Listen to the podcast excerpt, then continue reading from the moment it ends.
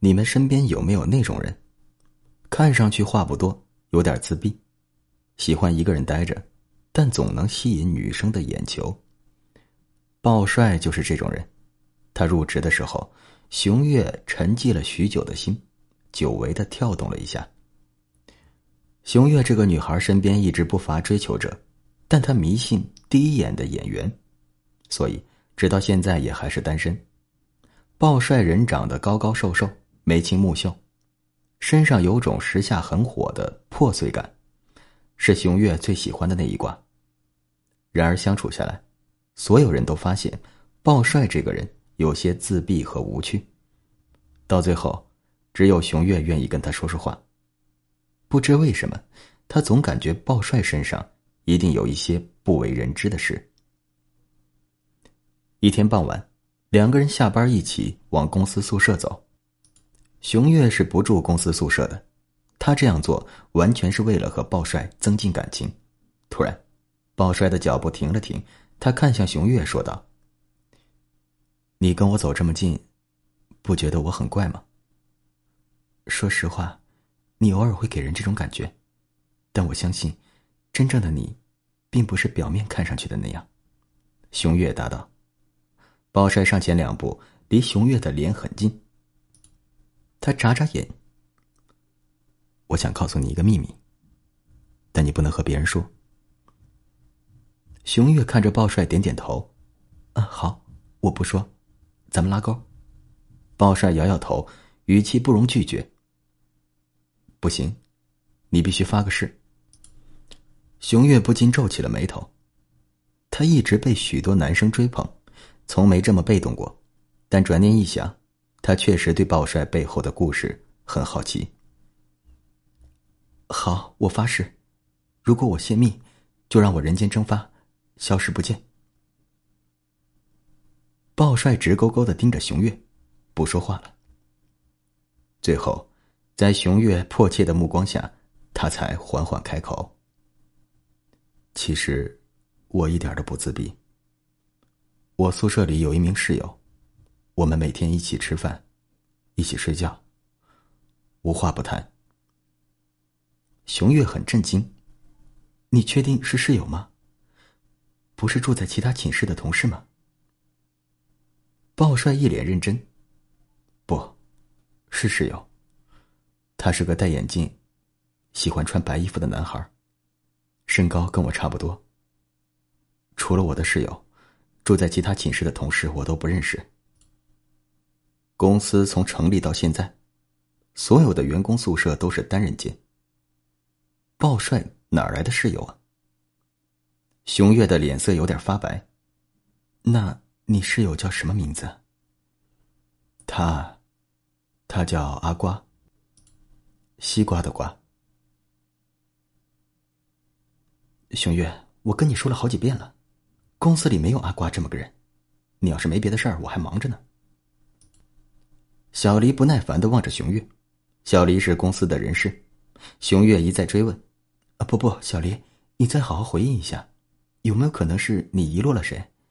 他是个戴眼镜、喜欢穿白衣服的男孩。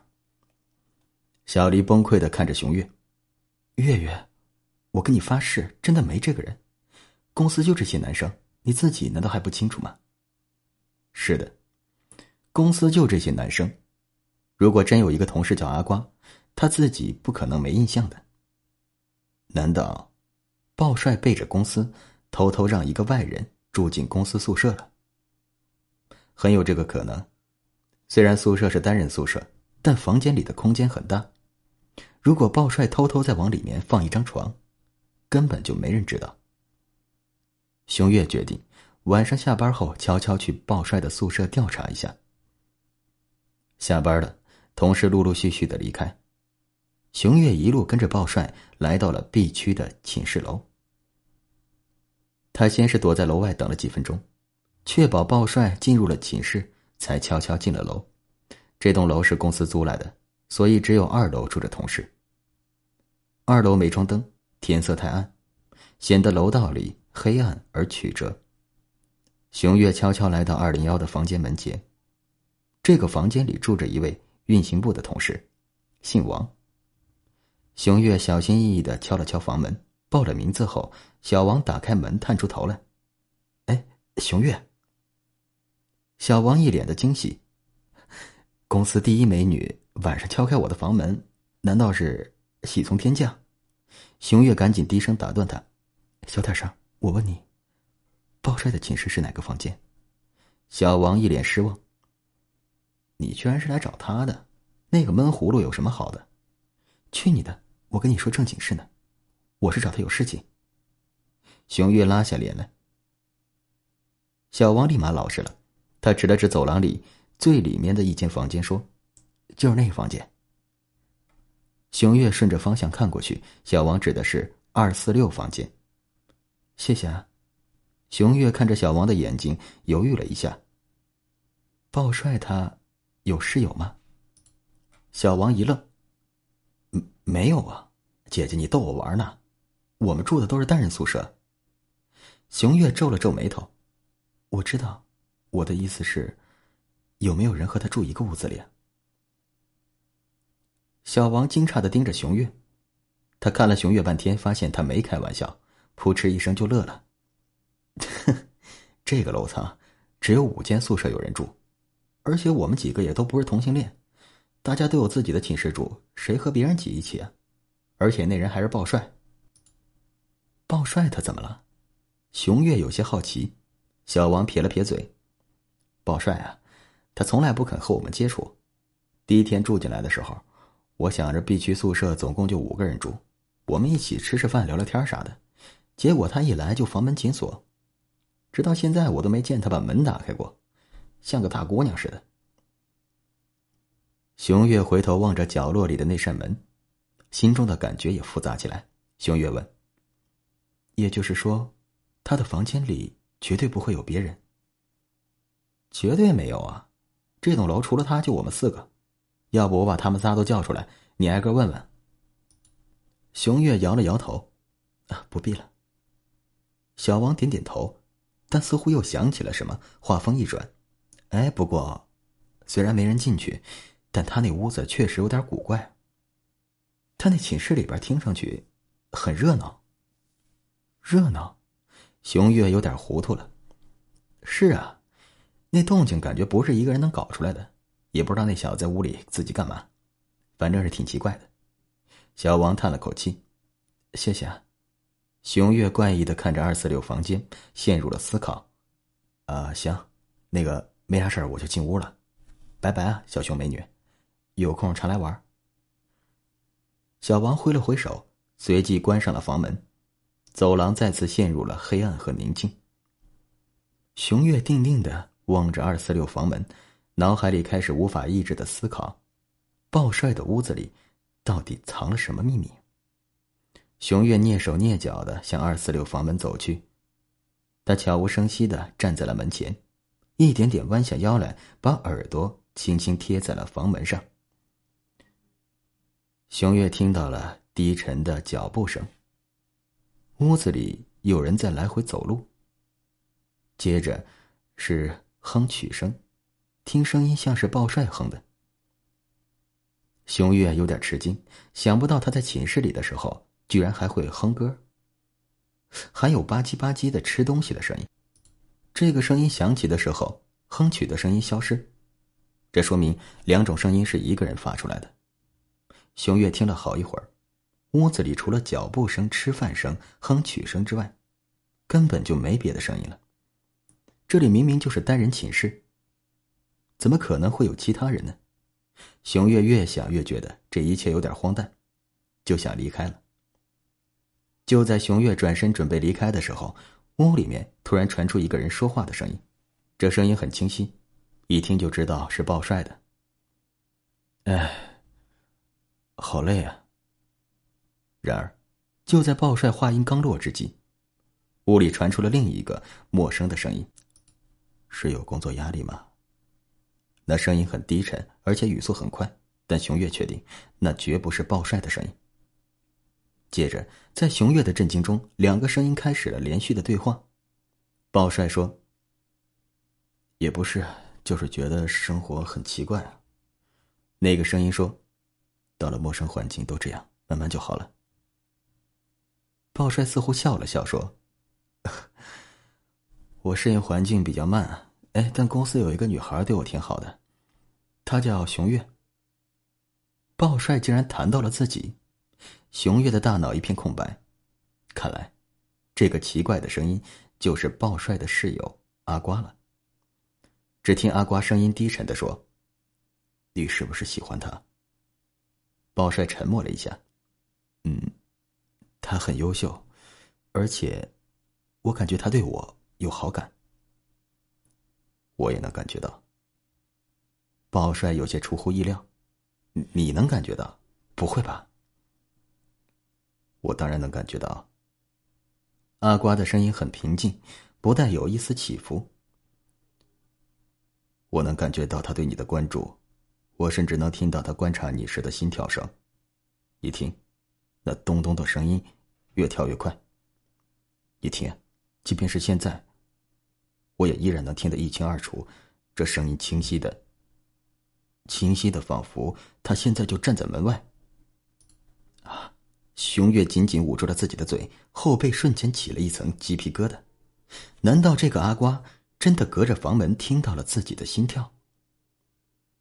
鲍帅说道：“那好啊，咱们打个赌，我现在去开门，要是熊月没在门外，你就得请我吃冰淇淋。”阿瓜说：“好。”接着，一个脚步声快速响起，糟了！